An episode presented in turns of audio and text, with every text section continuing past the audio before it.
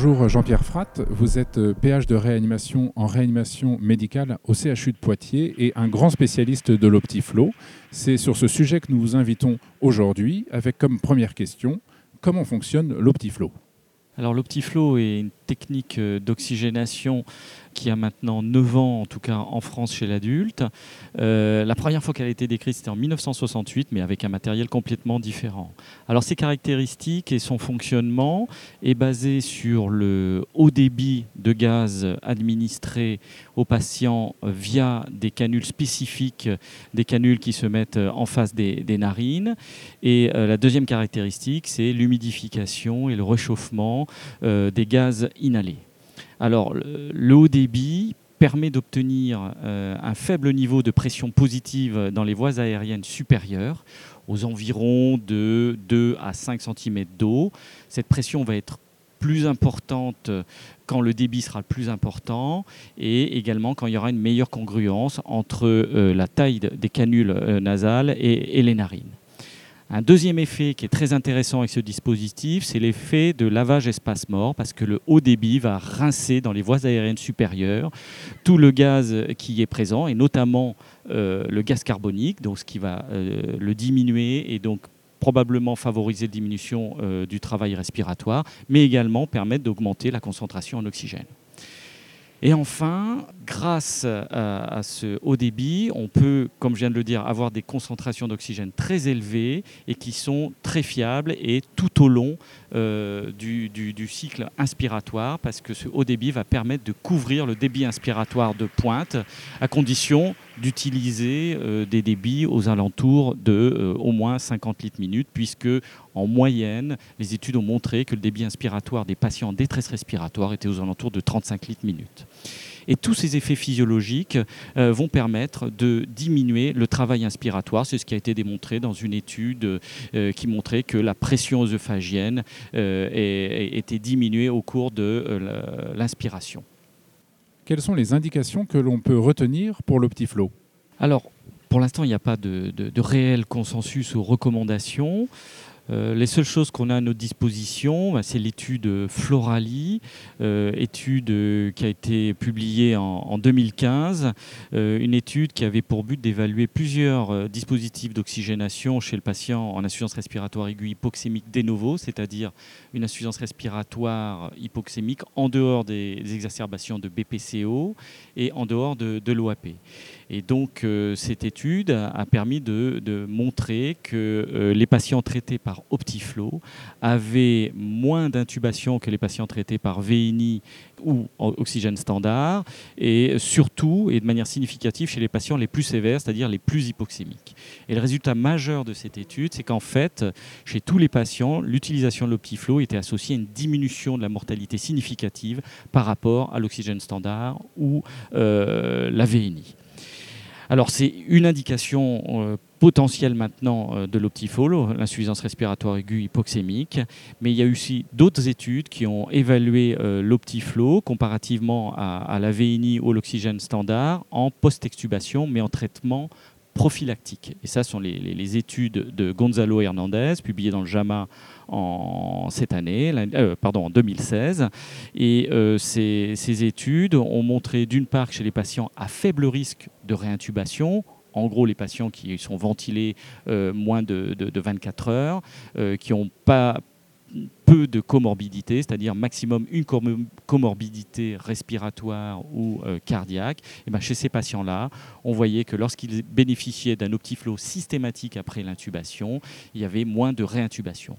Et cette même équipe a fait une autre étude, euh, une étude d'équivalence, cette fois-ci chez les patients à haut risque de réintubation. Et euh, cette étude avait pour but euh, d'évaluer l'Optiflow versus la VNI. Et les résultats, c'est que l'Optiflow est équivalent à la VNI euh, chez les patients à haut risque de réintubation lorsque c'est utilisé de manière systématique en prophylaxie.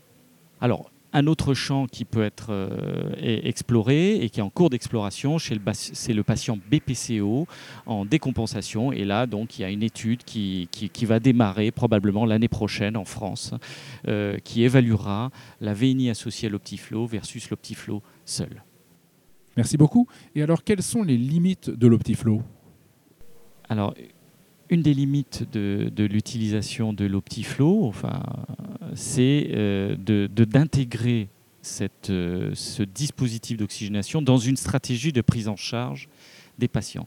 C'est-à-dire qu'en effet, il faut savoir l'utiliser à un bon débit suffisant, aux alentours de 50 litres minute, euh, mais il faut savoir arrêter cette technique lorsque le patient doit être intubé. Et donc, il faut absolument, dans chaque équipe, avoir une stratégie qui inclut des critères pré-spécifiés d'intubation qui sont assez simples. Il faut retenir des critères respiratoires, des critères hémodynamiques et des critères neurologiques. Dans les critères respiratoires, ils sont bien détaillés euh, dans l'étude Florali publiée dans New England euh, en, 2015.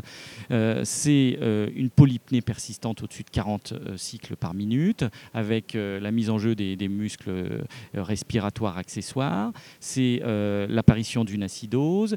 C'est une désaturation inexpliquée en dessous de 90% sous, sous, sous, sous oxygénation. Et c'est également l'intolérance au système.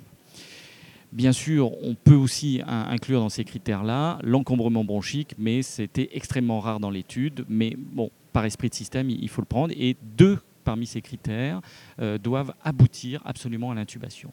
En ce qui concerne les critères hémodynamiques, on avait défini un état de choc euh, avec recours aux amines ou une pression artérielle systolique inférieure à 90 mm de mercure.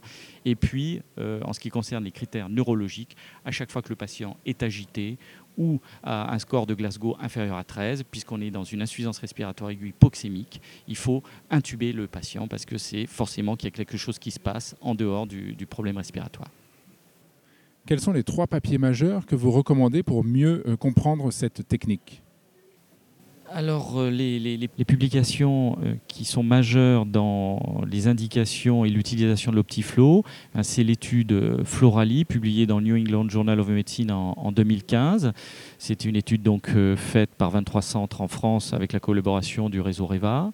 Et puis, les deux publications de l'équipe espagnole de Gonzalo Hernandez sur l'utilisation de l'OptiFlow en post-extubation, publiée dans le JAMA en 2016.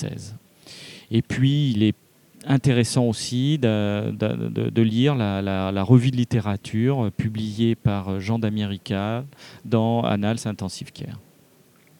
Merci beaucoup. Et pour finir la question bonus habituelle, qu'est-ce que vous diriez à un jeune aujourd'hui pour le motiver d'encore plus à choisir notre belle spécialité qu'est la réanimation? Eh bien que la réanimation, l'avantage, c'est qu'on a des conditions de travail qui sont assez idéales en qualité pour la prise en charge des patients, parce que d'abord on a peu de patients, on a une équipe qui est capable de se mobiliser sur un patient, on est capable d'apporter un traitement rapidement efficace, et on est aussi capable de faire euh, des diagnostics euh, poussés rapidement et de manière même invasive.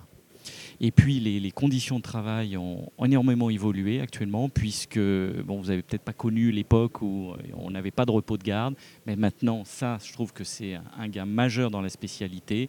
Et puis en France, on a quand même... Euh, euh, la réanimation médicale est extrêmement active avec d'énormes publications dans des journaux de haut niveau. Et ça, c'est extrêmement motivant et ça, ça doit amener les jeunes à faire de la réanimation.